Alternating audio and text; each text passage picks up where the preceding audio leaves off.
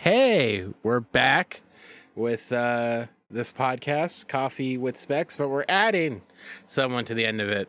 I decided to get a co-host for season 2, even though technically I don't think season 1 ever got off the hook, but we have someone to talk to with, so now I don't have to worry about getting a guest every week. And that, my friends, is my good buddy. He's on YouTube. He was on YouTube, I guess. He's not on Twitch, but he's on YouTube. Check him out with Bryce the Prince. Say hi to everyone. Hey, everyone. And I mean, I'm on YouTube, and eventually I'll be back more updating those videos, and eventually Twitch, maybe, hopefully. We'll see. But nevertheless, he will be on. He is the official co-host, so we're going to kind of be working out with names, but it'll still be Coffee with Specs featuring Bryce the Prince or something. We'll figure it out. We'll put his name in there. Maybe we'll get an and. Who knows? We'll figure this out. But it's more like a SVP and Ryan Russillo sort of situation now, I guess. And I guess you're probably SVP in this situation because he's gone on to be much more successful than Ryan Russillo did. So does that mean I have to shave my head? Yeah, I'm pretty sure. Yeah. Oh boy. Oh. Yeah, I mean, I think you could pull off the bald look. So it's because I have the beard. Yeah. I mean, I've got the beard too. I'm like not that far from the bald look. So I still got a flowing mane. Yeah. I still have a good hairline. I was gonna say you've got a better hairline than I do. My hair's not too bad yet, but it's getting there. I'm starting to. I've decided that I'm gonna age gracefully. I'm not gonna be one of those guys that's like, oh, I gotta worry about how my hairline looks and whether there's gray in my beard or not. I'm just like, yeah, whatever my body is doing with like hair color and hairlines and stuff. I'm just like, yeah, okay, I'll accept it. I found a single gray hair in my beard recently, like just one. I've got a spot on my beard that's like it's like a clump of gray hairs, and I'm like, yeah, it's cool. It actually, I don't know, for me, I feel like it kind of looks not necessarily cool, but like, you know, it works. Yeah, but you're also a dad, so it makes sense that your hair's getting grayer. Yeah, I mean, you know, the stress of being a parent does not help things in the slightest. I'm sure it doesn't. All right, but all our old age aside, so what games have you been playing since, I guess, primarily were video games, sports, and all that stuff? But let's, before we get into like the sadness that is Angels baseball, I guess. It's not yet sad. I'm like I said, I'm gonna wait, or you know, kind of off the air. I was saying, you know, it's not sad yet for the Angels, but yeah, we'll talk about that in a sec. Right now, I'm just kind of going through. I finished up the Final Fantasy VII remake, the part that's out right now on PC, anyways, and that was a really good game. And then still doing a lot of Rocket League, despite how toxic the Rocket League community can be. Still do some Mario Maker. I have a Rocket League story. Oh yeah, what was I doing? I was going through Twitch, and I saw that they had the esports finals for Rocket League for college, and I think it was Cal Poly Pomona and some podunk Florida school were playing. And let me tell you, I've never seen a sadder scene than Rocket League collegiate like play. It just looked sad, just terribly sad. Oh man, I mean, watching the pros do it, though, it's crazy to watch them be like, I can never do that. Like, I think even if I practice for hours on end, I'm never going to be able to do some of the stuff that they do. Dude, any of those like esports where people are like have any kind of like, I don't know, luck, skill makes it any different. I mean, I played someone who was number 2. She was number 2 in the country for Hearthstone, and she wiped the absolute floor with me. I even as I play Halo Infinite from time to time now, I've watched some of those guys in Halo Infinite, and even sometimes just some of the players I'm playing against who are definitely not pros, but some of the pros I've watched where it's like they see you and you're dead, basically. And I don't have that reaction speed. I think you ever had that reaction speed. No, and, you know, I still find gaming fun, even though I can't always win. But it's always fun when you're in a lobby where it's like the other team is just completely trash, and you're like, all right, I can feel good about myself. And then literally, like, the very next game, you go, like... So you go from, like, one game where you're, like, 20 kills and 3 deaths to, like, 3 kills and 40 deaths. Oh, yeah, obviously I went... never happened, but... the last, like, event I played in Halo, I think my first game was 17 kills to 2 deaths, and I was just, like, a one-man wrecking crew. I played with my buddy on his stream like that weekend, and I was just like, I was a walking bullet shield all day, and I'm just like, okay, this is life comes at you fast, and I don't like it. Yeah, well, and the problem for me is, so Halo Infinite in particular, it's, you know, it's got all that crossplay element to it. Yeah, and so, you know, most people who are on PC like me would be taking advantage of, like, keyboard and mouse.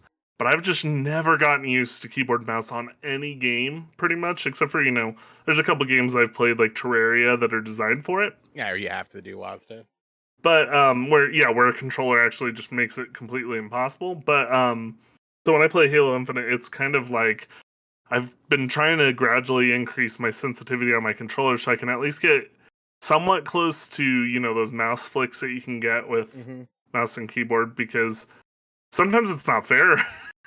Playing with the controller, and you're like turning, and it takes you, like, you know, half a second to turn, and for them it takes them like a quarter of a second to turn, which doesn't sound like that big of a difference, but when it's a first person shooter, it's like, boom, you're dead. The only game I can play mouse and keyboard is Overwatch, and the fact that Overwatch 2 is coming out, I'm like, all right, I guess I have to get good at mouse and keyboard again. Yeah. But yeah, you know. I can't. I've been trying to work it in occasionally, and there's been a few times where, like, my controller's died in the middle of a game, and it just completely handicaps me. I couldn't do a thing for, you know, to save my own life. So it's like, usually if my controller dies, I, like, try to crouch down somewhere and get out of the way, and then, like, quickly run and grab batteries and stuff. I'm gonna give you the greatest piece of gaming advice I can give you. Go to the Dollar Tree or 99-cent store and just buy $1. Like, micro USB cord, and just leave it plugged into your computer. So then your Xbox controller will never die. And it's probably a good idea. But sometimes I like, you know, back it up for my computer a little bit. So I don't know, maybe that would. But yeah, no, I do have micro USB cords around. Although a lot of them have gotten messed up because my daughter has a tablet, and. I see where this is going. And she likes to just, you know, most of the time we try to encourage her to, like, hey, ask us so we can grab your tablet for you. But there's so much of the time that she just goes and she just yanks her tablet off the cord. Yeah. And so, like, half my cords, my micro USB cords in particular, I go to, like, plug them into anything, like my headphones or my anything. And it's just like, it won't. It'll stick in if you, like, put it at the right angle, and then you just have to, like, let it rest there. Wiggle it, yeah. And it's just, you know, it's not a good situation. There's no kid-friendly micro USBs, are there? I need to figure out a setup with micro USB cords where I can just take it and then make sure that it's only mine and not Eve's. And I tried to do that with one of them, but then we lost the other USB cord, the micro USB cord, and so just had to kind of go with it, because you can't let her tablet die. So you can't let anyone's tablet die, regardless of whether whose it is, whether it's yours, someone else's, your kids. Like, you can't. Yeah, you know, I start kicking and screaming if my tablet dies too. So I kind of get where she's coming from. I mean, I kick and scream when my internet goes down and I can't watch Red Zone, so I understand. I only kick and scream if my internet goes down if it's in the middle of, like, I'm playing Rocket League or something. That's when it sucks, because you're just like, all of a sudden you're just in the middle of playing, and then all of a sudden your car's just, like, zooming all around the map because Rocket League doesn't know what to do when your internet goes down. It just spazzes. Well, it's just like, and then the other option it has is that, like, you can drive around and everybody else's cars are just, like, staying in place, and you, like, hit the ball into the goal, and it's just like, it doesn't react at all because the game's like, you're not connected. You're not here right now. So, and then it kicks you out and you're like, Oh, that's why. What was going on. That's why everybody started acting weird. I thought they were being nice. No. Oh, they didn't just let me score a goal. No, my internet was like, screw you, fatty. Oh, man. That's usually how my internet talks to me, too. And I'm like, not today, you make me feel self-conscious. Not today, fatty. Which is funny because, you know, I've only accepted in the past few years that I'm actually as fat or big as I am. You know, my wife tries to tell me I'm not fat. And I'm like, well, okay. I mean, I can kind of get like, I don't have as much of a gut in this traditional sense. I've just, you know, somebody once told me I'm built like a refrigerator, and that's kind of what I accept now. You're built like a refrigerator. You know, it's just like I'm a big guy, so it's just like I've packed it on in layers. Instead of like, I don't get the beer belly or anything. Yeah, I was gonna say, you had the beer belly without having the beer. Yeah. Which I guess probably takes the fun out of it if, you know, you're not me, so. I don't know, define fun. I don't know. Fun is, you know. I guess fun's relative. Being able to laugh, I guess. Being able to laugh, okay. At the very least, that sounds fun. Usually laughing is fun. We're laughing. We're having fun. A grand old time. It's like, ha ha ha ha. This is so fun. It sounds like a robot from a movie trying to describe fun and humor to someone. Trying to laugh. What is this fun you speak of, Jeremy? Well, it's this. Ha ha ha. Or what was that? Final Fantasy X or something? Or the kid's trying to tell somebody to laugh and it just failed miserably when he was trying to get him to laugh. I think that was Final Fantasy X, but. Was it? I've only played partway through Final Fantasy X. I still need to get through that game. I'm going to look it up. And instead of getting through that game, I'm currently going through Final Fantasy VII again because I did the remake. So I've got to go back to the original game again, kind of remind myself what was the original story. Because in the remake, there's a lot of like reference back to the original. Obviously, you're replaying through the original story in a lot of ways. Mm-hmm. But they've made changes, and every time they make changes, the story itself references the fact that there's been changes made. Yeah. It's kind of weird, but it really works well. The remake does a really good job of telling the same story, but in a much fresher way. So I only got through, like, I got it for free on my PlayStation.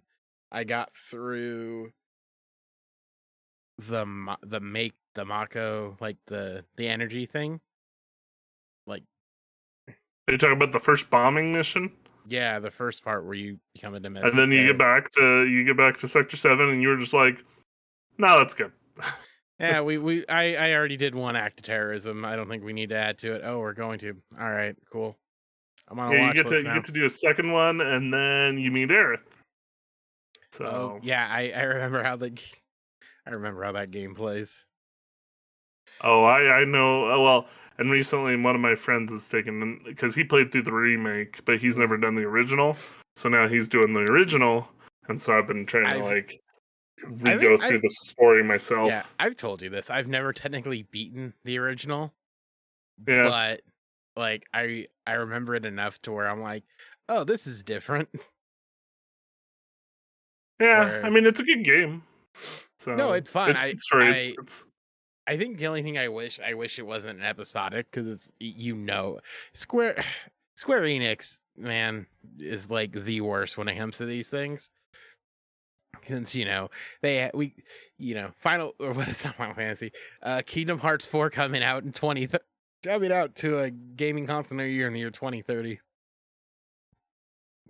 And they still have no date for their next part of the remake, and it's funny because you'd think they'd at least be somewhat hurried to at least give a date for when the next part's coming out. What has Square Enix ever been like, we have a sense of urgency for what we want to do?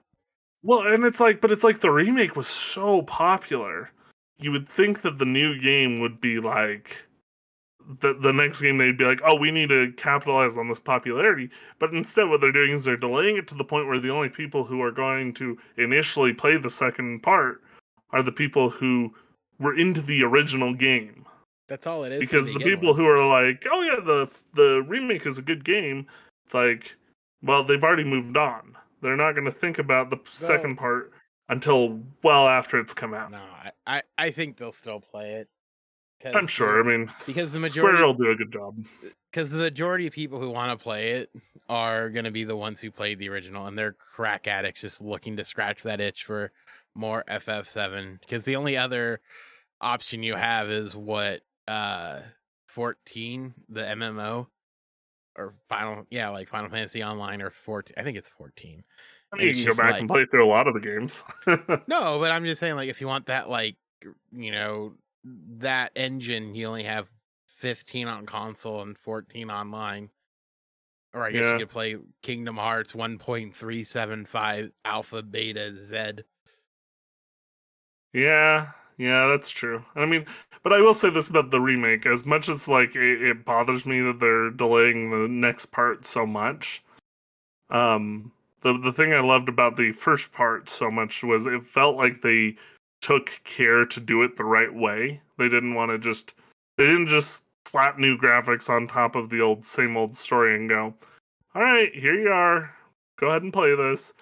They, you know, went through and wanted to make it like a really good game. And so it felt more like a love letter from Square to Final Fantasy VII fans than most of the games that they've done recently. Yeah, I mean, I don't think they could just slap a new coat of paint on it. I don't think people who enjoyed Final Fantasy VII when it came out would allow them to do that. I don't think, or maybe they would. Maybe they would just be like, same time, fine. It would have cut down development time for them because they'd been like, all right, we already got the story. We don't have to discuss any other changes because this is exactly how it's going to go. And all we have to discuss is a few elements of how to do certain things that the original game did, you know, with its limited resources. I mean, so. Like, I'm interested to see, like, how they do, you know, because you got the open world map on the original. Yeah. Or not the open world, but, like, the overworld map. You had an overworld and map. And you can't really do that on this new one, so I'm curious if they're going to do something like, you know, like Skyrim type thing where, you know, you run around a nice big open world, or if it's just going to be a very linear game where it's like, you're going to go to this town, you're going to go through, do all the quests there, and then they're going to do a cutscene where they go to the next town for you. And my guess is probably that, but I can hope that they'll do a nice big open world for me to explore, because that'd be kind of fun to see what they would do with that. What they might do, and I know you haven't played this series, but it's the only example I can kind of think of, would be like how Borderlands kind of did Borderlands 2 and 3, where it's not... You have an open world game, like, you have an entire open world, but the way they handled, like, going from your main, like, the main city of Sanctuary to wherever you were going, it was, you had kind of like this connective, you had this connective area where you could go, like, basically anywhere, and it would just sort of be like a basically kind of like a folding book where it's like, oh, you want to go to this place that's like on the far right side of the map. You just go to that basically warp point, and then you just go there. So you get that visual of, like, open worldedness, but it's more like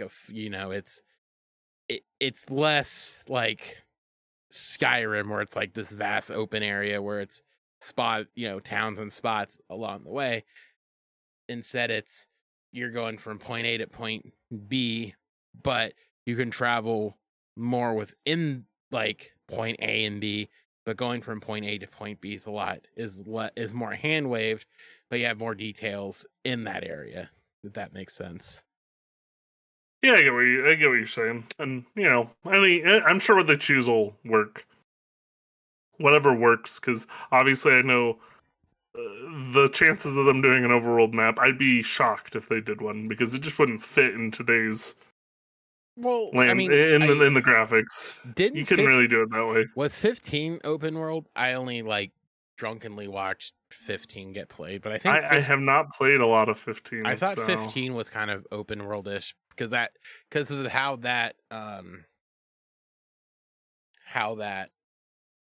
the same engine. I wonder if they're just going to go off of that and just be like, hey, we're just going to do what we did for 15. Yeah, that's true. I mean, well, and we'll see how that goes, because it's just 15 was its own story. Like they developed that from scratch, whereas 7 you're developing a new story based on an old story with an already laid out land, an already laid out world, and already a lot of stuff that's already been fleshed out for you, but that you need to bring into the modern age. And so it's like, how do we bring this into the modern age? Where do we? What's our stepping point? So how do we reskin this without making it look like it's not just let's put a new coat of paint on it. It's how do we actually make it look like it's a 2022 game for people who haven't played it. Yeah. How do you stay true to the original while making it look like it's a modern game? Because you have to make it look like it's a modern game, otherwise you're going to be laughed at. So yeah, that's basically. I mean, I'm with you. I don't think. Yeah. So it should be interesting to see how that all goes. Sorry, I had a yawn. No, you're good. You're good. That's why I decided to just reiterate that point, I guess. So.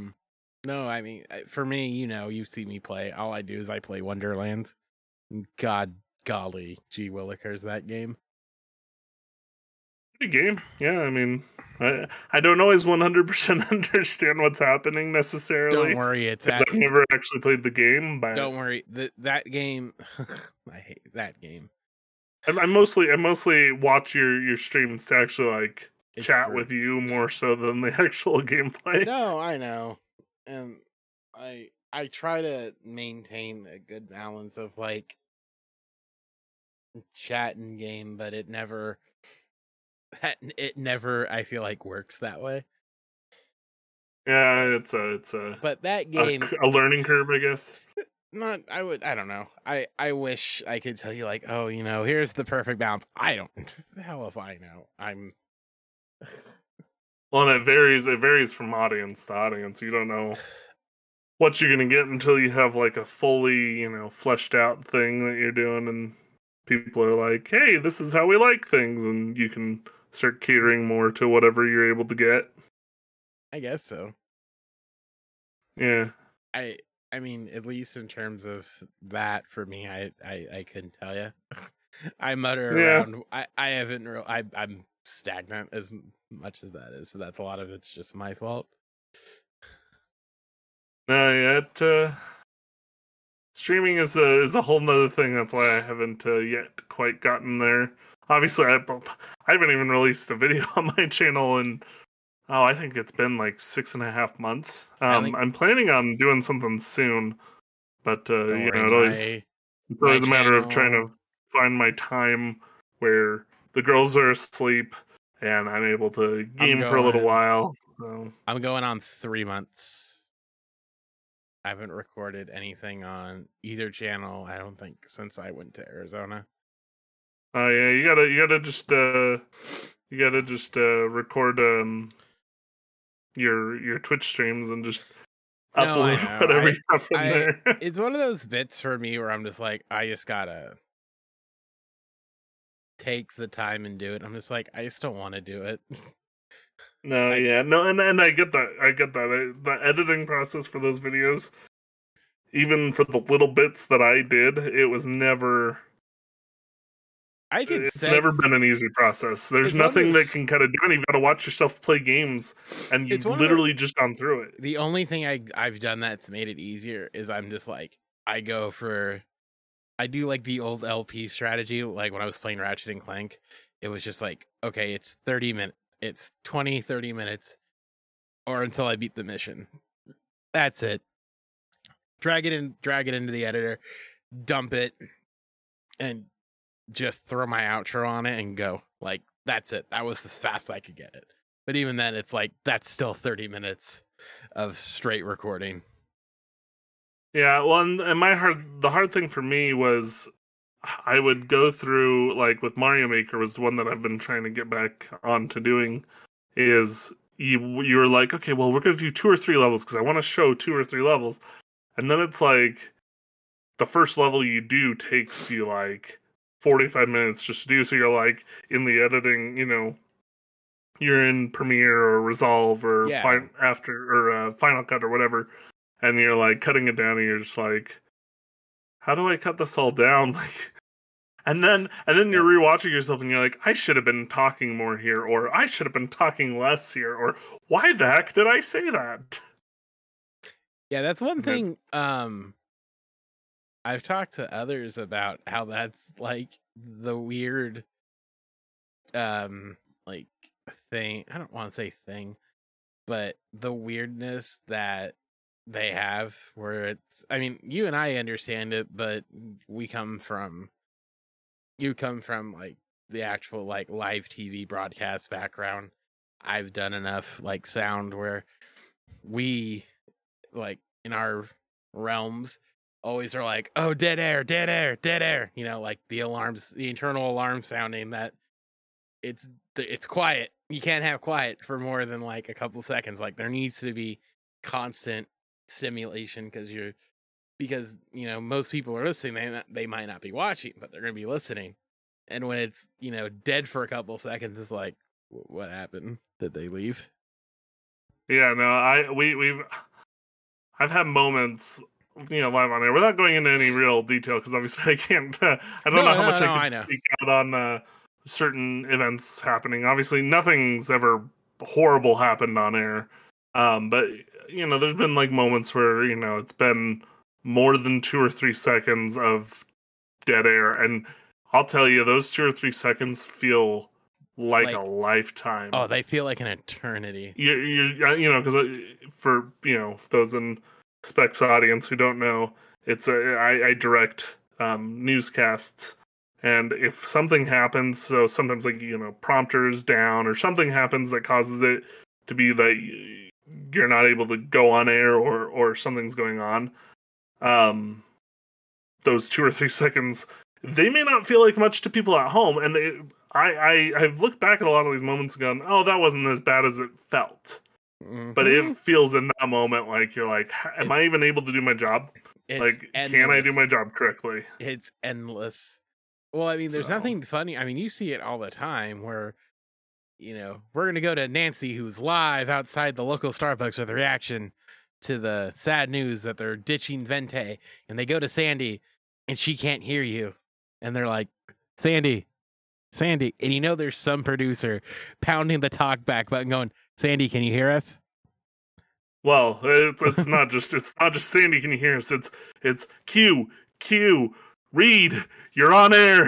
You're on air. No. Like, I think the reason I'm saying like it's that because I know like the first instance is more of like, it's like, okay, make sure it's just like her in ears down, the connection's bad, like, you know, trying to figure out what it is. Then it's like the internal thing of like just roll, like let it go. We'll go back to her once we get it. Like keep going. Like I'm sure it's, you gotta like be quick on your feet. me as a director, it's like we had one time where we were going out to a shot and the, you know, because like it's a cell phone signal type thing, and so if you're in a spot with bad service, sometimes you can go out to it and like it'll look fine for a little while, and then all of a sudden you just hit really patchy service.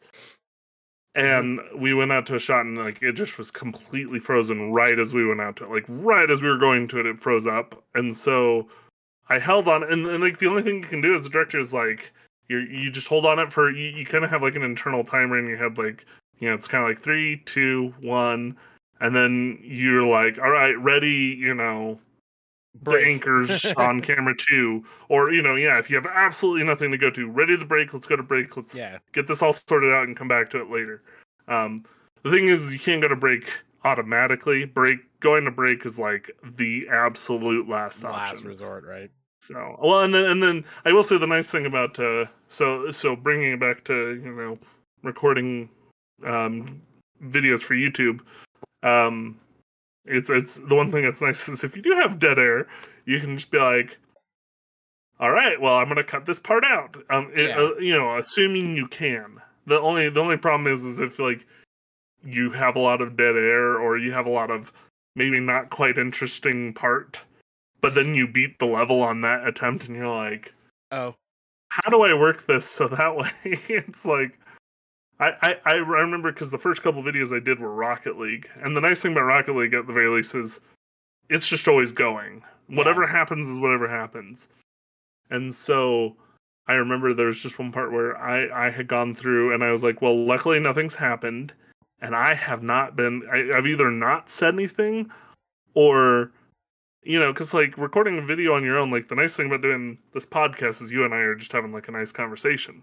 Mm-hmm. The hard thing about recording a video when you're just on your own, you're not talking to anybody, like you're not talking directly to anybody. You're talking through the video to whoever watches it after it's posted. But during that moment, you're not really talking to anyone. No, you're talking to yourself. And those first couple times, I would literally be like, well, nothing happened like in the game to speak of. So what I'm just going to do is I'm just going to skip ahead in the game because I would have to cut out parts anyways. Yeah. So might as well use this as something to cut out. And I would literally, in the middle of the video, I'd just be like, all right, I'm just going to cut the last like minute out. So mm-hmm. I need to remember to like cut this out or whatever. And then, sometimes that was actually more difficult than actually just trying to find the part to cut out because if there was a lot of dead air, I could just edit it out. But like, I have to make sure that in the video, I don't include the part that says, oh yeah, I'll just cut this last part out or whatever. Yeah, like I can't say that in the video. So this sucks. Yeah, it's a fun process. Oh, don't worry. Like even with like Twitch in general, you get a lot of that because I mean, you never know how many eyes are on you at any given time, like at all. Yeah. Especially I'm always checking up on your viewership numbers whenever I first come in. So they're all horrible. They're always bad. But that's my fault. I don't know what's good or bad in Twitch either, so I wouldn't know. I mean, I don't know. I think it all depends. I'm never satisfied, at least in my numbers, and all that. I think that's how most streamers are too. It's just a lot of. Even like the more successful people on Twitch and YouTube are like, wow, 1,000 viewers, that was horrible. And it's like, I think the small streamers out there are like I've gathered is someone once talked about PewDiePie, and they were saying, you know, it's crazy to think that someone like PewDiePie, you know, some like he goes, I have to think in terms of like, you know, hundreds of viewers, maybe like subs. This man's thinking in terms of like hundred thousands and millions in terms of that, you know. So it's, you can't fathom that. I can't fathom the idea of looking at a video and being like, oh, this thing only got 1.5 million views in its first hour. That's horrible. Like I can't fathom that number. I can't fathom, you know. Like I was talking to a friend of mine and she's trying for partner and I'm like, you know, I made the comment like, you know, jokingly being like, hey, go live. You won't. And she looked, she's like, oh, you know, I could. And then she looks, she's like, oh, you know, I really can't. I need 60. I can't average less than 65 right now. I want to make the push. Like, she's like, if I did, I'd have to cross my fingers that I get a raid that, a handful of those raiders will actually refresh the stream so that they actually accounted. Because fun fact, if you ever get raided into a stream, if you don't refresh the stream, the Twitch's algorithm doesn't count you as a view. It won't count. So for Twitch, if you're listening or if you're just like Bryce, you don't really understand Twitch. The way Twitch works is it works in terms of 30-day periods, whether you're going for affiliate or partner.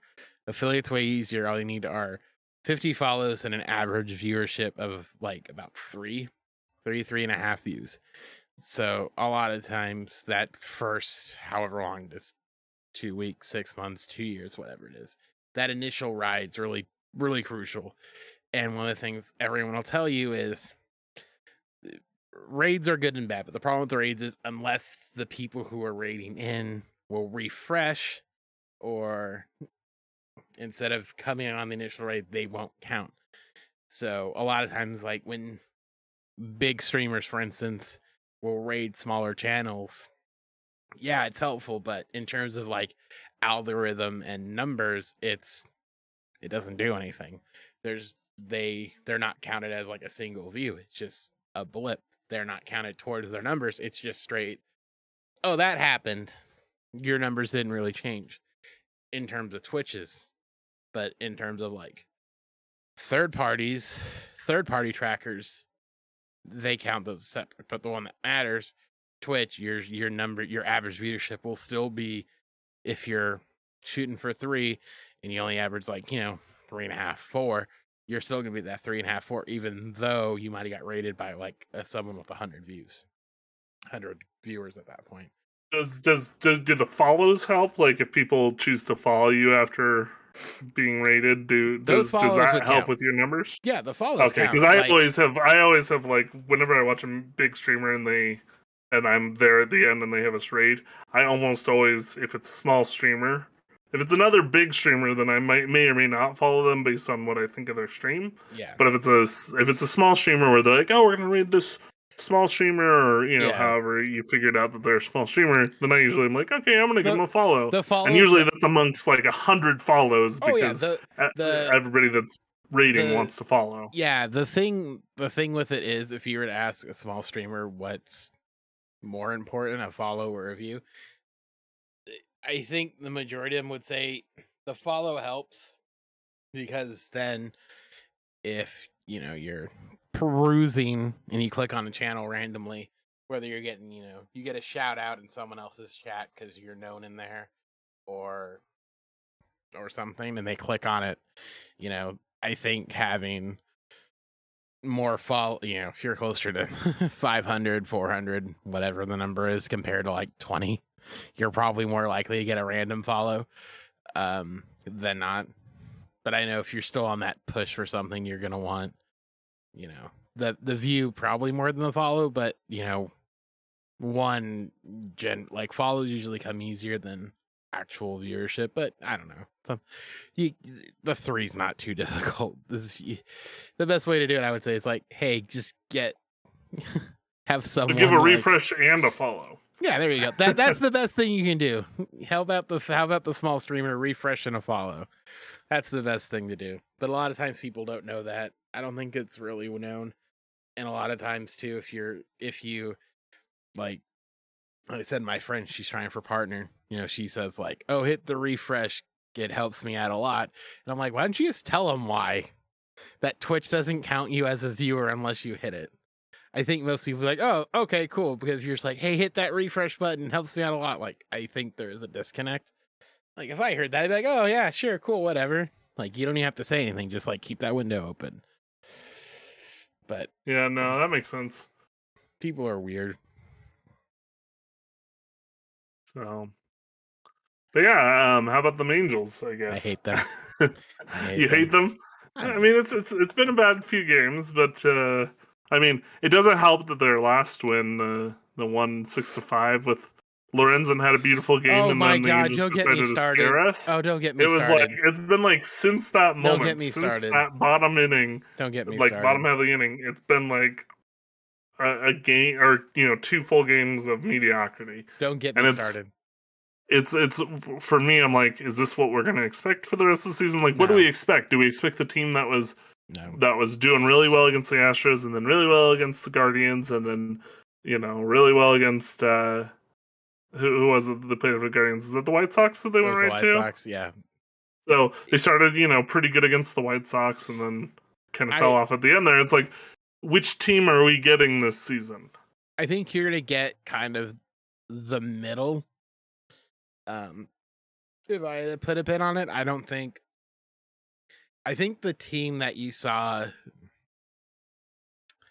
play the Guardians is maybe the team that went on the 7-game win streak. I think that's probably the extreme when things are going well, if I had to guess. I don't know if the 7-game win streak is like as much as they're going to get, for the year. I think this team might have a 10-game win streak in them. I think. I mean, here's the thing that here's the silver lining in all of this is they've been playing pretty well. I mean, they're still first place in the AL West right now, as of us recording this. Yeah. And but here's the silver lining is through this all, Otani's been very streaky.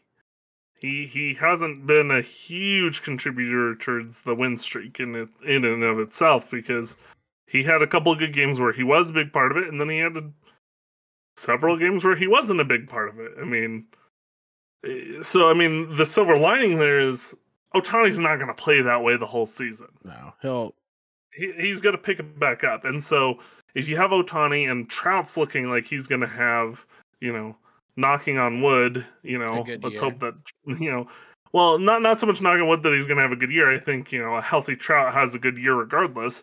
Yeah. But knocking on wood that he doesn't get injured. I think a healthy Trout can give you, he looks like he's on a tear to just have an MLB, or not an MLB, but an MVP season again. If Otani can reconnect with his bat, then maybe we can get to a point where having them, and then Rendon's starting to pick up his bat a little bit more, and if Taylor Ward can continue to be what he's been so far, even if he's half of what he's been so far, I would be more than happy to have that as another option. And then our pitching's actually been decent, even in the games we've lost. Yeah, for the most part, we've been pretty decent. I can't say that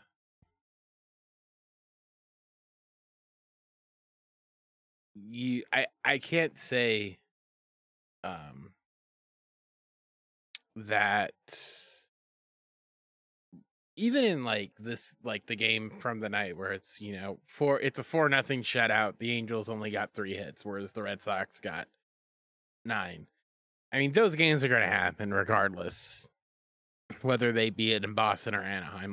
You're going to have games like that where it's just, oh, well, it didn't. We couldn't do anything. It's going to happen.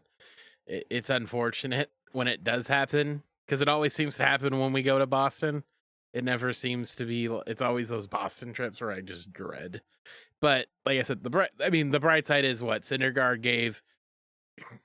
gave up only 2 runs, I think. And how many innings did he go? Syndergaard in 7 innings gave up 3 runs. He's 3 strikeouts, a home run, and a walk. That's not a horrible line by any stretch of the imagination. Even Pegoro, who went. He went an inning, he gave up an earned run on a home run. That's not bad at the end of the day. That's a quality start from Syndergaard. You can't ask for much more. It's not your fault that Waka all of a sudden has decided to pitch like he did in St. Louis, at least early on, going, 5 and 2/3, scattering 3 hits. You can't do anything about that. That's just an unfortunate situation. Okay, so the question is, ultimately, right now, where we're standing, do you feel like the Angels make the playoffs this year? Does Mike Trout play a playoff game in 2022? No, I have to say this now? No, yeah. I'm not saying make your ultimate prediction right now, and you can't vary from this throughout the season. What I'm saying is based on where we are right now, does Mike Trout play playoffs this year?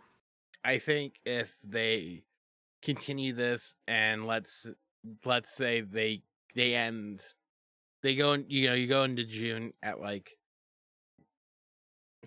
close to 30 wins and then all that stuff, I think if you can maintain that, I think you have a good enough shot to get in. I don't think I've said this for a while. I think people who are betting on the Astros and Mariners don't understand baseball, and they get to how do I put this with the Mariners? I think people with the Mariners get too enthralled by the shiny objects, the shiny moves that Jerry DiPoto does a lot of times, where the one thing with Jerry DiPoto is Jerry DiPoto isn't afraid to make the move. That's Jerry DiPoto. Jerry DiPoto will always be like, oh, Winker's available. And and another guy, and what's his name? the third baseman. Like, oh, they're both available and I don't think up a whole lot. Heck yeah, I'm going to do that. But there's also the Jerry Dipoto who's going to trade his top prospect for a B starter. Like, that's also Jerry Dipoto. Well, and what I will say about the Angels, speaking of general managers, is I actually have liked their last two general manager hires between Epler and I forget how his last name, Perry Manassian. Manassian. I like they both at least done a good job of balancing a win now mode with a building up the farm system. Yeah, your problem with Billy's biggest problem was he came into a farm system that was in disarray because you had the GM before and in Dipoto, who, like I said, was not afraid of making the deal, not afraid of trading anyone to get the guy he thought would improve the team. And you saw that for his tenure. He didn't care. He was, as much as, you know, he will say, oh, it was Artie who really wanted all these guys. I didn't want him. Like, I didn't want Pujols. I didn't want CJ Wilson. I didn't want Josh Hamilton. Artie did. Well, and I don't think it's completely untrue either. Oh, I don't think. But there's no hoping that Artie's going to ever give up the team.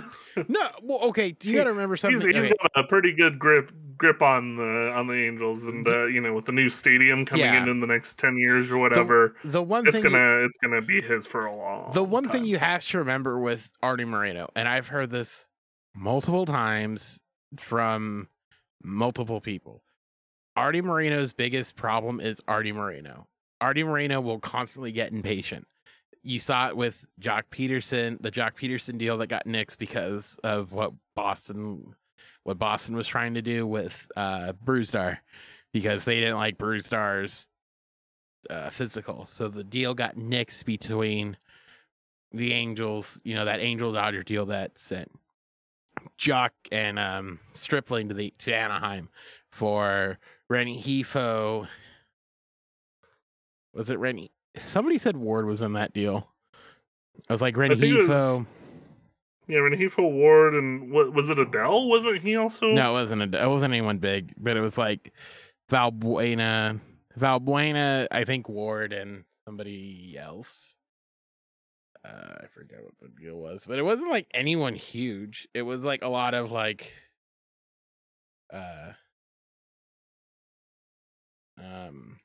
Think. Let me see if I can get it. See if I can find it. It was Luis Rengifo headed to the Dodgers in a deal for Jock Peterson.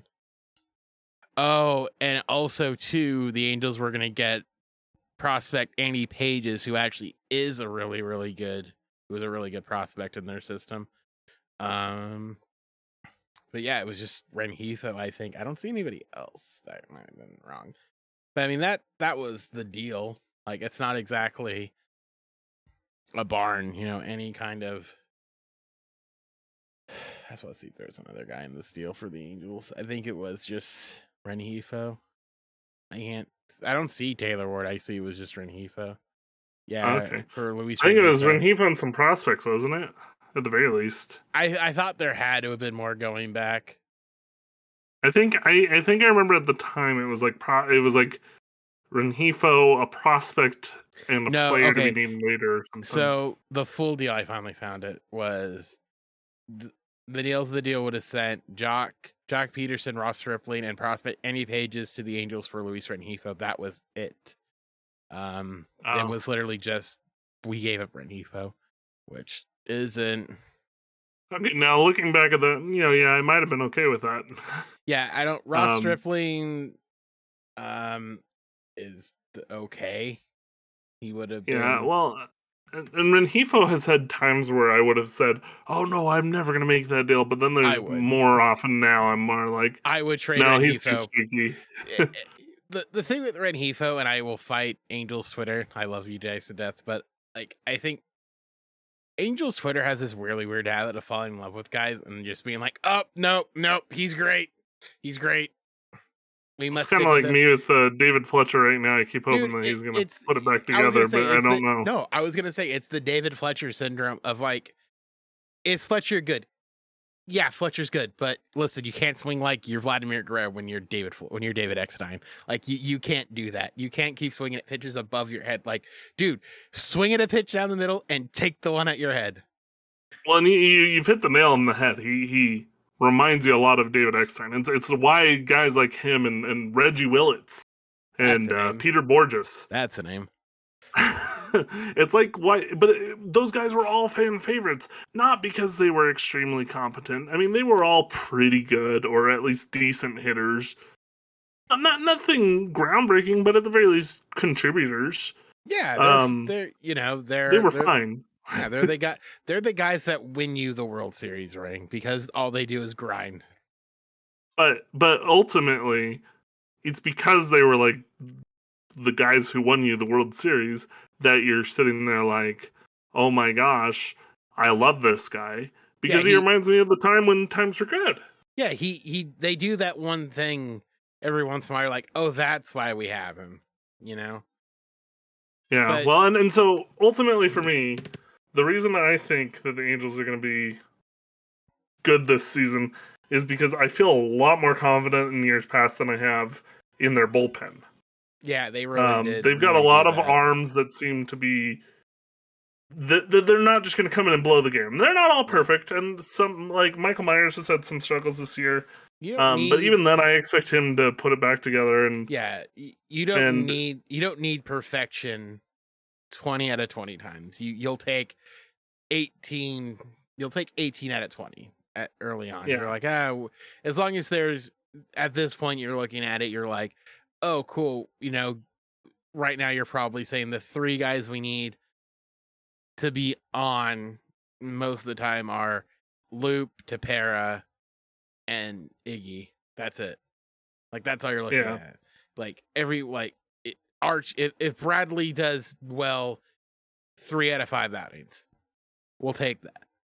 Tapera does, you know, the only guys you're really looking for is like, you want Loop to get that lefty out. You want Tapera to be the setup guy to Iggy, and you want Iggy not to give up 30,000 runs in a game he doesn't need to be in. Like that's you want. You don't want it to go where it's like last year, where it's like, oh dear God, Myers has to pitch the eighth because we have, you know, a monkey that can play kazoo in the bullpen.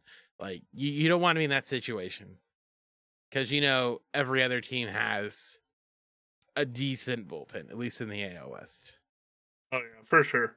But yeah, I mean, I'm more confident in the bullpen and the starting pitching. I feel like this year, and we for at least a couple of years, I feel like we've had a pretty competent batting lineup. It's just always been our pitching, and I feel like our pitching now isn't as gaping of a hole. It's just a not perfect setup. I look at the lineup daily, and I see there are really two holes that I wish got filled, but it's like I get it. Part of me wonders if they're just going to throw money at Trey Turner next in the off season, so they didn't want to sign a shortstop. Where it's like, what if we go after Trey and just give Trey money? Or they, I guess the other side of that is, oh, we want to see what we have to pay Otani. You know, like. Otani's payday's coming, so can we manage 4 big contracts? They better pay Otani. No, see that this is the thing with Otani. This is the one thing I wonder with Otani is because right now, if you're looking at the lineup, it's like as much as I love Tyler Wade and I love Andrew Velasquez, they're not combined. They're not a competent shortstop. They're not like the three guys aren't competent shortstops. That's true.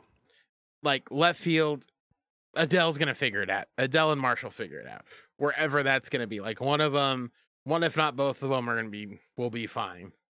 That's going to happen. Like Ward swung himself in the lineup. Like that happened. So now you can kind of take your time with Adele and be like, "Hey, go down to AAA, work on the reads in left field, get used to it because that's where we're probably going to That's probably where you're going to be. You're proud whether he's platooning with Marsh or one of them just gets it. Like that's what he needs to do. But when you're, like I said, you're looking at it, the one gaping hole is shortstop. Are they going to go after Trey Turner next in the offseason and be like 7 years, 125? You know, what are you going to do with Otani? Because Otani's probably going to get that 10-year deal money. I think Otani's a free agent. He's a free agent, I think, in the next couple of years. I think 2024 is his free agent. I want to say it was... I feel like I remember reading that he's up for arbitration. He's in arbitration this year and next year.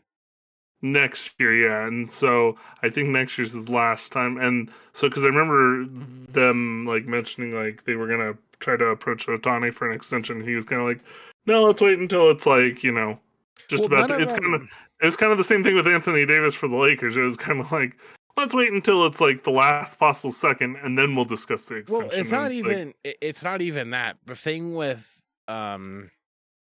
like those pre-arb, like giving up your arbitration years, is arbitration's a weird beast, because the way arbitration is if you're looking at arbitration, best way to put arbitration is arbitration's your chance to give yourself your own value. It's the chance for you to, as like the union worker, to be like, hey, I demand $15. Like, you know, it's like when you go to your boss and you're like, hey, I want to raise to $20 an hour. And they say, why? And you give them what, you know, your reasons, and they counter offer you with something else. And the third party has to tell you what you actually are worth. You know, you don't want to give up that freedom, because what if in arbitration you could get $15 million and your AV, you know, your AAV for your contract's only 10.5? Like, do you want to leave $5 million on the table? No, of course not. Yeah, no, I get that. But yeah, so Otani's a free agent in 2024. So he's basically got 2 years left, and he's going to be, where are you? He'll be entering free agency as a 25-year-old. That's you know, I'm the Angels. I just say, hey, here's your 10-year contract. No, like I said, I would just be like, here's 10 years. Here's 10 years, $300 million. 10 years, blank check. Not even a blank check, because what, Trout, like, let's just, like, realistically, we're building around Mike Trout. You're building around Mike Trout and Shohei Ohtani. Mike Trout's a free agent, is signed through 2030. He's not a free agent until 2031. So let's play the game there of Otani. You could just be like, hey, we'll sign you through Mike Trout. We'll at least keep you with Trout. So if he's like, he does want to hit free agency again, you know, that's what that's 7 year, 6-7 year deal.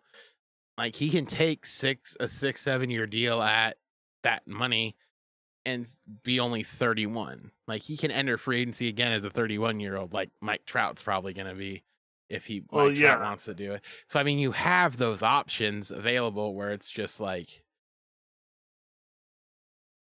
yeah, well, and then imagine, still on the table.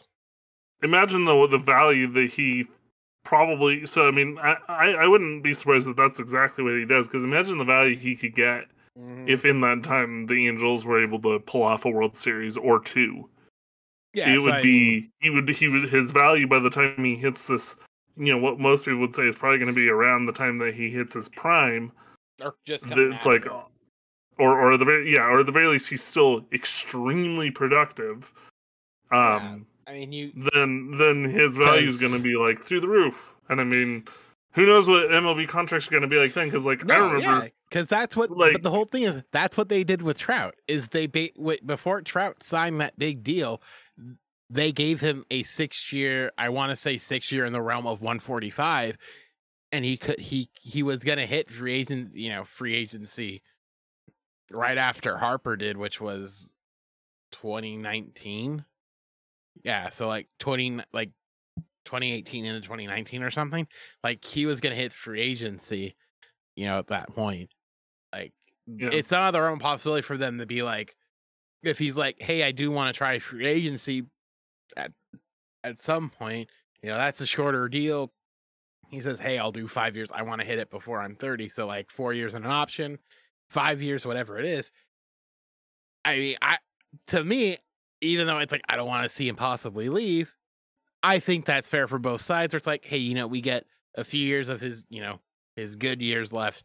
And then if he wants to try the open market, he has that opportunity when he's still going to be fairly decent, at least on one side of the ball, if not both. He might not be what he was last year. Well, who knows? Again. Maybe he'll stick around over the years, because by that point we may have a duo and Marsh and Adele that might be. No, that's it. I mean, going crazy, and if they stuck with the Angels, then we could see just a ton of productiveness. And why would Otani want to leave that when he could, you know, potentially get like some great years at the end of his career? Yeah, I think it is the whole thing of, you know,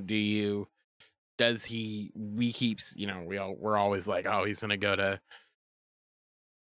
Boston or New York. And it's like, does he even want to go to Boston or New York? I think Otani loves Anaheim, Los Angeles, whatever you want to call it.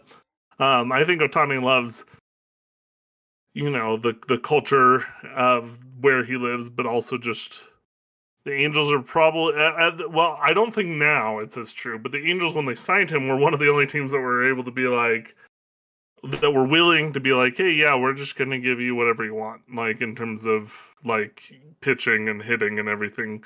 You can do it, like, you can just tell us. I mean, initially, Socha wasn't maybe exactly on Otani's page in terms of what they wanted to do. They weren't on the same page. Because, I mean, remember, it was with Socha. Dude, Socha was like, you're going to take a day off before, a day off after. You're only, you know, you're going to pitch that day and, you know, hit maybe sort of thing. It was kind of like a weird... I don't think Socha knew what he was doing half the time, and he'll never admit it, looking like kind of what you did, because it was just like, I don't know what the hell we're doing here. Or it's like, Madden's you want to play? Yeah, sure, go for it, kid. Madden's like, how do you want to do this? Is that how you want to do it? Cool. All right, cool. You're going to do it that way. Although, you know, Madden, I think sometimes with his managerial decisions, there's a lot of, I'm just going to do this. I had this conversation earlier today, and I said this. I think Madden's... I mean this nicely, is like a wannabe like Phil Jackson, where he wants to put you in that position to succeed, and whatever that position is what he's gonna do. You know? Yeah, I get you. Does like Ward's killing it in the leadoff spot? Why is he gonna take Ward at the leadoff spot? Ward's killing it. Is Ward a good leadoff hitter? Probably not. Is he excelling? Damn Skippy. Why would you mess with that? Like, there's no reason to mess with that. All right, whatever's going good is what I'm going to go with. I'm just going to kind of throw it at the wall, see what sticks. Yeah, but I mean, no one wants to hear that. No one wants to hear like, baby, you don't have a plan. That's not how this works. Like, no one wants to hear that, but it's like, I think that's part of why Otani's it works. Batting average up to now hasn't been great, though, is because he's not always been at the best spot in the lineup. He was a leadoff hitter part of the season, and it's like, why is he leading off? He's our power, you know. Yeah, I think he can hit for contact, but he's not a contact hitter. I think his best spot's probably third. Is third. Like between, I at this point, I would probably, and I don't know if this matches with what we're going right now, but I would. I mean, Ward's numbers are good in the leadoff, so maybe just leave him there, but put, you know, maybe make it Ward, and then I'd probably say Trout, and then Otani, Rendon. Yeah, that's what I think. That's your best bet. I think that's kind of like, if you go with that as your first four, you're gonna get, and then you go more times than not. Yeah, but even on top of that too, behind him you got Walsh, so you're going. You're going, you know, right, left, you know, two right, you know, right, left, right. One, yeah. You know, which I think is helpful, or at least to some extent. And then you got whatever, you know, behind after that, which is, you know, I don't even know who the back of the lineup is. Insert guy here, but it. I think they'll be fine. They might just have to pick up a couple guys, but yeah, I mean, even the bottom half of our lineup isn't, you know, they're not going to knock you out of the park by any means, but they're at least possibly going to get on base. which is kind of what you want. You want the bottom of your lineup to get on base for the top of your lineup to come back up again and knock them in. Yeah. So, I mean, they're doing okay with that. Yeah, we'll see.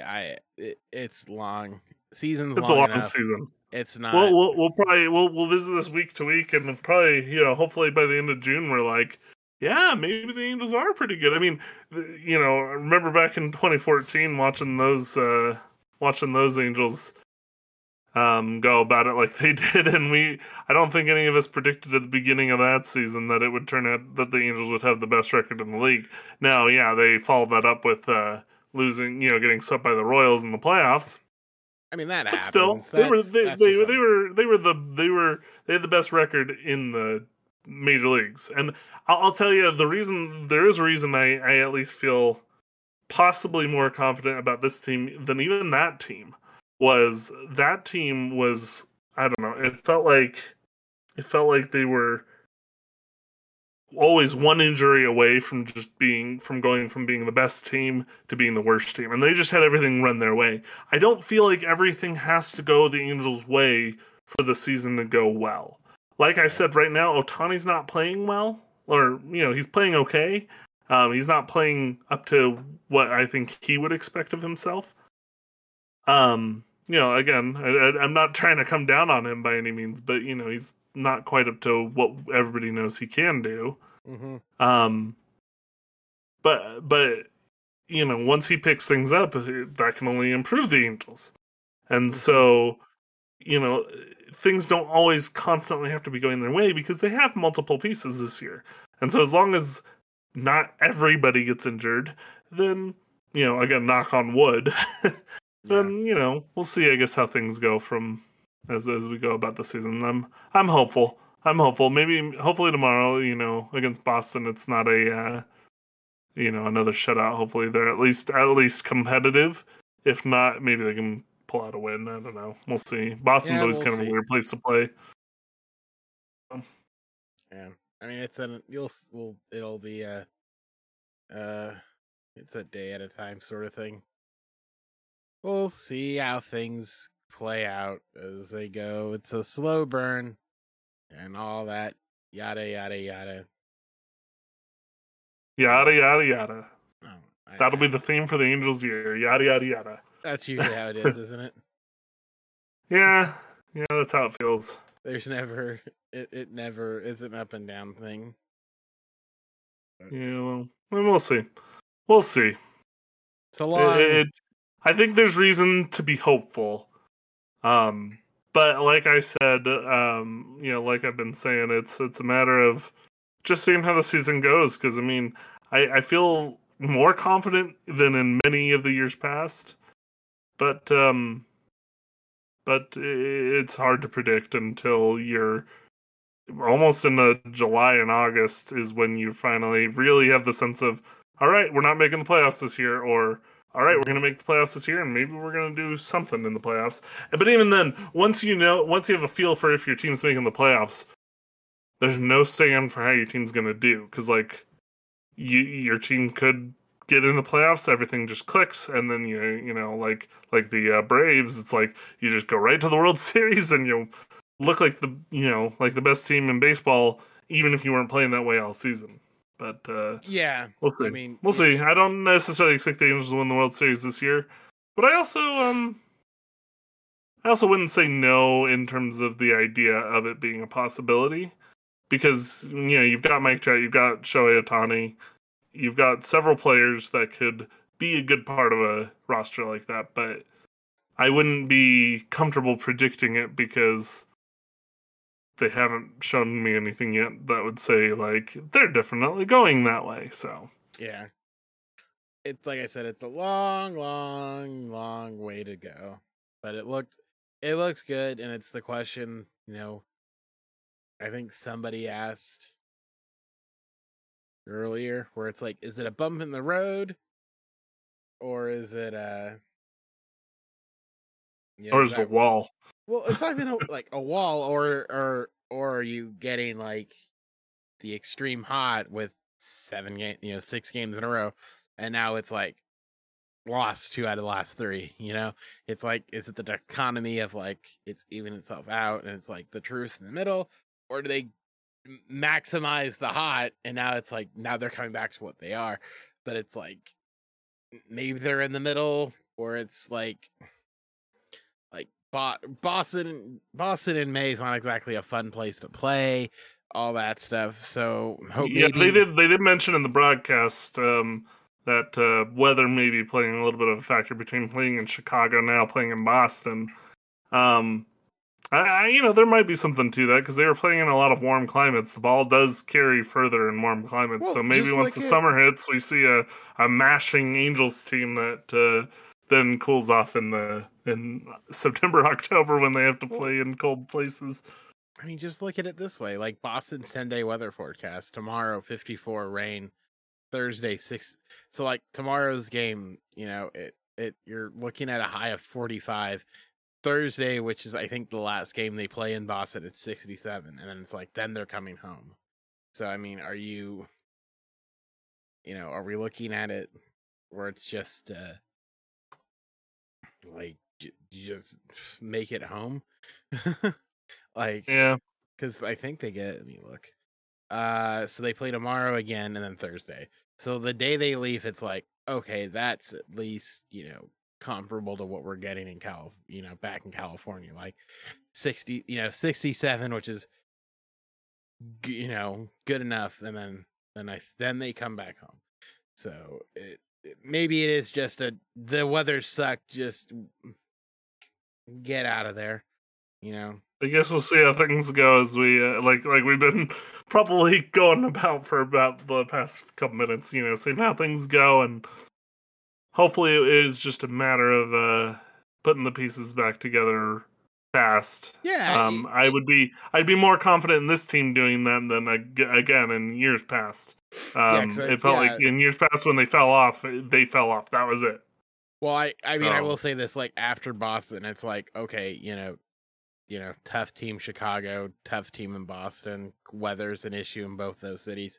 Then you come home and it's the Nationals, 3 against the Nationals, and then 3 against the Rays, and then again another 3, and then after this series, 1, 2, 3, 4, 5 out of your next 6 games or 6 series are teams that apart from the Rays and the Blue Jays, you're not really playing teams that are above 500. So who probably won't be 500. So at this point, it's like, okay, this is like another stretch. Like we got to take 2 out of 3 from the Nationals. Rays, it's like we want another 2 out of 3, and then sweep the A's, 2 out of 3 of the Angels, sweep the A's again or something. Like it's that stretch of games where it's like, okay, there's the next 12 games, we should probably be taking a lot of these games because it's like I said, the Nationals, the Rays, the A's, and the Rangers, and then the A's again. So it's like, okay, that's where we gotta go. We gotta get this road trip behind us because then you get the Blue Jays and the Yankees back to back. Yeah. So that's the stuff I would say keep the eye on. Oh, and by the way, that A's has got a doubleheader, so on Sunday. So that'll be fun. I mean, I think we've got several of those this year because of that whole lockout situation. Thanks, Manfred. Yeah, there's one this month against the A's. There's one next month against the Mariners in June. July, there isn't any, but I think that was it. I don't think there's any more like predetermined scheduled doubleheaders. I mean. Yeah, that was it. But you got 2, and they're back-to-back, both on Sunday. So we'll see. Like I said, that's the name of the episode, I guess. We'll see. But it looks to be at least like... It'll literally just be at the bottom. We'll see. Yeah, there you go. The word of the day. So. That'll be how this whole podcast goes. It's just a matter of we'll see. That's the way of the podcast. Forget what I said. Welcome to the We'll See podcast, where we talk about things. I mean, it works with the whole Specs branding, right? It's you can just keep the glasses going, and we'll see. It could be a whole pun and everything. I hate it here. Yeah, sorry, you've got a dad as your co-host, so you're gonna get dad jokes along the way too. I'm surprised I didn't make more tonight. So, why'd I invite you to do this part? I don't know. I guess I can talk sometimes. So. Oh my god! It helps break up the conversation, you know. The whole so I don't have to talk not having to always have guests. No, it's so I don't turn into Colin Cowherd. That's what you're here for. Start just ranting. No. If I turned into Chris Mad Dog Russo, that'd be that's the goal. When I turn into Cowherd, where I'm just saying nonsense.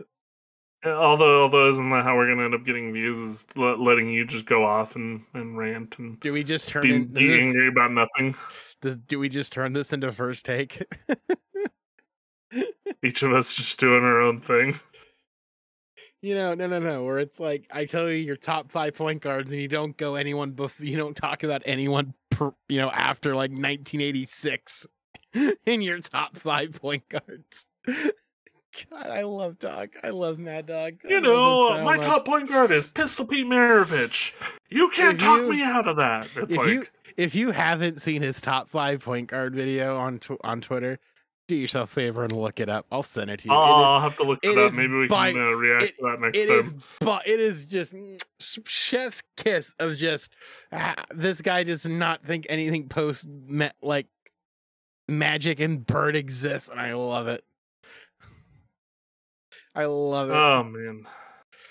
He said his top team was like the 1983 Celtics or something. I'm like, you, sir, are just I love it. Never changed. Back when the Celtics dominated because nobody else was good anyways. No, that was those were the Bill Russell years where it's why did they win so many titles in the ABA? Because there were no other teams in the ABA. They were playing themselves, basically. It was literally like, we have Bill Russell. Who do you have? We have a milkman. Yeah, well, and it's like the Lakers' first big star back when they won like two of their titles, I think is what it was. Was George Mikan? Yeah, there you go. And now Jerry West wants to sue HBO for his depiction in that stupid show. Oh, the Lakers. I mean, that'll probably have to be a topic for one of these podcast episodes is talking about the dysfunction that is the Lakers of the past 10 years. The dysfunction that is LeBron James and why he can leave and I wouldn't care. I'm almost ready for the Lakers to, I mean, again, we should probably do this in a whole nother podcast episode, but I'm almost ready for them to just, for Genie to finally just be like, you know what we're going to do is we're just going to trade Anthony Davis. We're just going to trade LeBron James or let his contract finish. That's a whole. We're just going to let Russell Westbrook finish. Stop, tell Rob Pelinka to stop trading any of the draft picks. You think 10 years. You think Russ is going to make it through the summer as a Laker? I would be surprised if they did trade him because who's going to trade for him? I got one. Who's going to trade for him is the real question. The New York Knicks. You think he's going to the Knicks? Do you get Julius Randle back in that deal? I want it to happen. I think it would please me more than Russell Westbrook getting traded to the Knicks. Nothing would please me more than him going to that dumpster fire of an organization. We do a sign and trade and send Melo back there too, and force the Knicks to have to take on Melo and Russell Westbrook.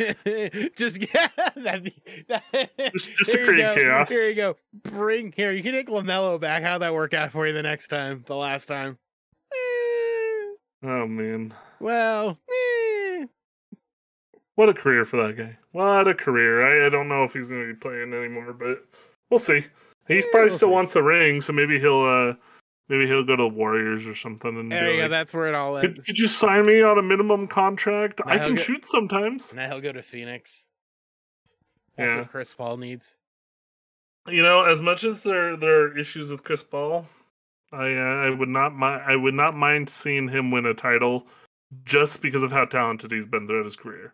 I call the Suns. I know he's got a lot of personal issues, like people have had beef with him, but I called the Suns frauds. He's just so talented. I want to see him win. I want to see the Suns. Well, not so much the Suns, but I want to see CP3 win a title, just because it's like, it's kind of like having, you know, John Stockton and Karl Malone not have a title. It's like, how could CP3 not have a title? We gotta make sure he has one before he goes. Yeah, this basketball thing's a whole episode, because it's like, how about your Utah Jazz just having the most epic of implosions I've ever seen? You say my Utah Jazz like I'm not a Lakers fan.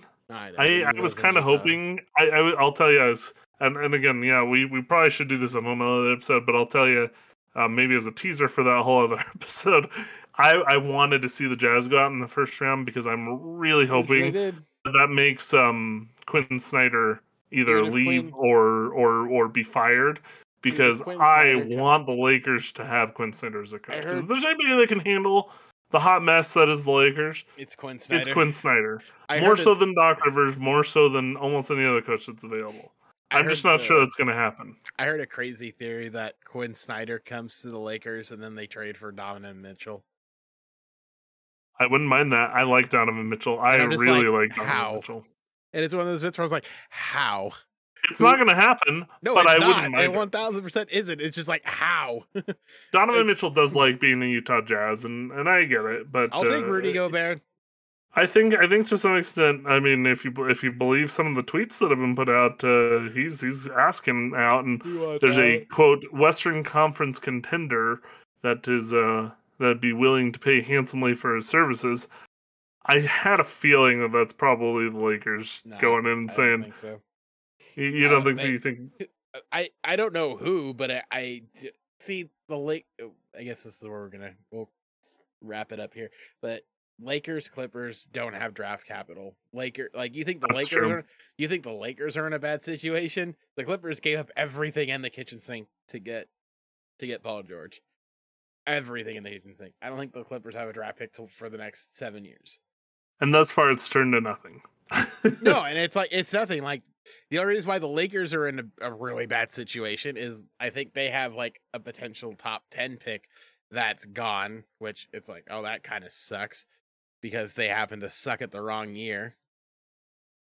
Yeah, no, I remember when we traded for Anthony Davis and people were like, oh, you're trading away all your draft picks again. That's a mistake. And I remember thinking, yeah, but the Lakers are going to be good for as long as Anthony Davis is on their roster. And so now I'm like, oh, maybe we shouldn't have traded all our draft picks. Like, this is the issue. Because it's like, they have a lottery pick. If the draft didn't have a lottery, I don't know how this is working. Yeah, they would have had a lottery pick this year. They have a lottery pick, and now New Orleans has that lottery pick. So it's like, yeah. I mean, are they going to win? Are they going to get number one? Probably not. I don't. You know, that's generally not how it works. But I don't know. It's not like this draft class is necessarily deep by any stretch of the imagination. I don't think so. This is probably one of the first years I couldn't really tell you of many players that are. I definitely don't feel like there's anybody in this draft that's going to be game-changing for many teams, but I could be wrong. It could be that this is the next big whatever, but... Yeah, I mean, I don't know. So I mean, like, you know, you go to Tankathon, you start hitting that sim lottery button, like, or do the Lakers, does it really matter if they lose the 8th to 9th-ish pick in hindsight? Probably not. Yeah. Would it help if you do want someone? Yeah. Is it going to help New Orleans? I don't know. Probably not. Yeah. Well, and I mean, if the Lakers can manage to salvage something with that Russell Westbrook contract before the summer ends, I would be surprised if they're able to pull that off. The Knicks would be the team that would make that kind of mistake. Yeah, it's like you could probably. It's like, would the Knicks be dumb enough to trade? You know, to trade, you know, their pick for it, maybe. Yeah, you know, well, like I said, what's the worst? Who's in the worst scenario as the LA team? The Lakers, who, you know, potentially lost the 8th pick to New Orleans, or the Clippers, who are giving up, you know, 3 picks later to OKC. You know, you know, what situation do you want to be in? At the end of the day, probably neither. Yeah. You know? I remember when they traded for Paul George, and I remember seeing that the draft picks that they were giving up, and I was like, I already feel like this is a mistake. No, I said the same thing. I'm like, you, as much as people want to fault the Lakers for what they did with Anthony Davis, it's like, I'm like, as I say every time, they're still the Clippers. Yeah, well, and I mean, at the time, the thing was Anthony Davis and LeBron felt like a guaranteed title, and technically, you know, maybe it was the quote unquote Disney ring, but at the very least, they did get that ring, and it felt like that was the guarantee you were getting out of having those two play together at that stage in their careers. Yeah. Now, what that means till LeBron retires, because I mean, I'm taking he's either retiring as a Laker or he's going to play till his second to last season as a Laker, and then he'll go wherever Bronny gets drafted, because Bronny's gonna, even if Bronny doesn't necessarily have like that draft stock that you would want him to, I don't know what his talent level is going to be like when he goes to college. You know, even if he would normally if he wasn't, you know, LeBron's son. Do you take see? Here's the bit with that. You would take him in the last pick of the second round, or in one of the last picks of the second round, just as somebody to have to say, "Hey, LeBron, you want to come play for us?" and then sell a lot of tickets. Yeah, that's the whole thing. It's the gambit of, do we take him just to get 1 year LeBron in whatever city it is? Like, if you're that team, like, do you? There will be a team. That's what I'm saying. I'm saying the second to last year of LeBron's career will be his last as a Laker, and then unless the Lakers are able to draft Bronny, then it'll be that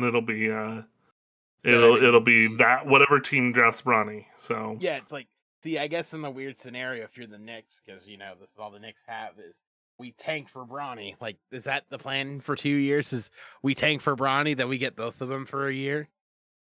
No, yeah, that is it's gonna be interesting to watch. I'm really hoping that that Pelinka figures something out and the Lakers can at least be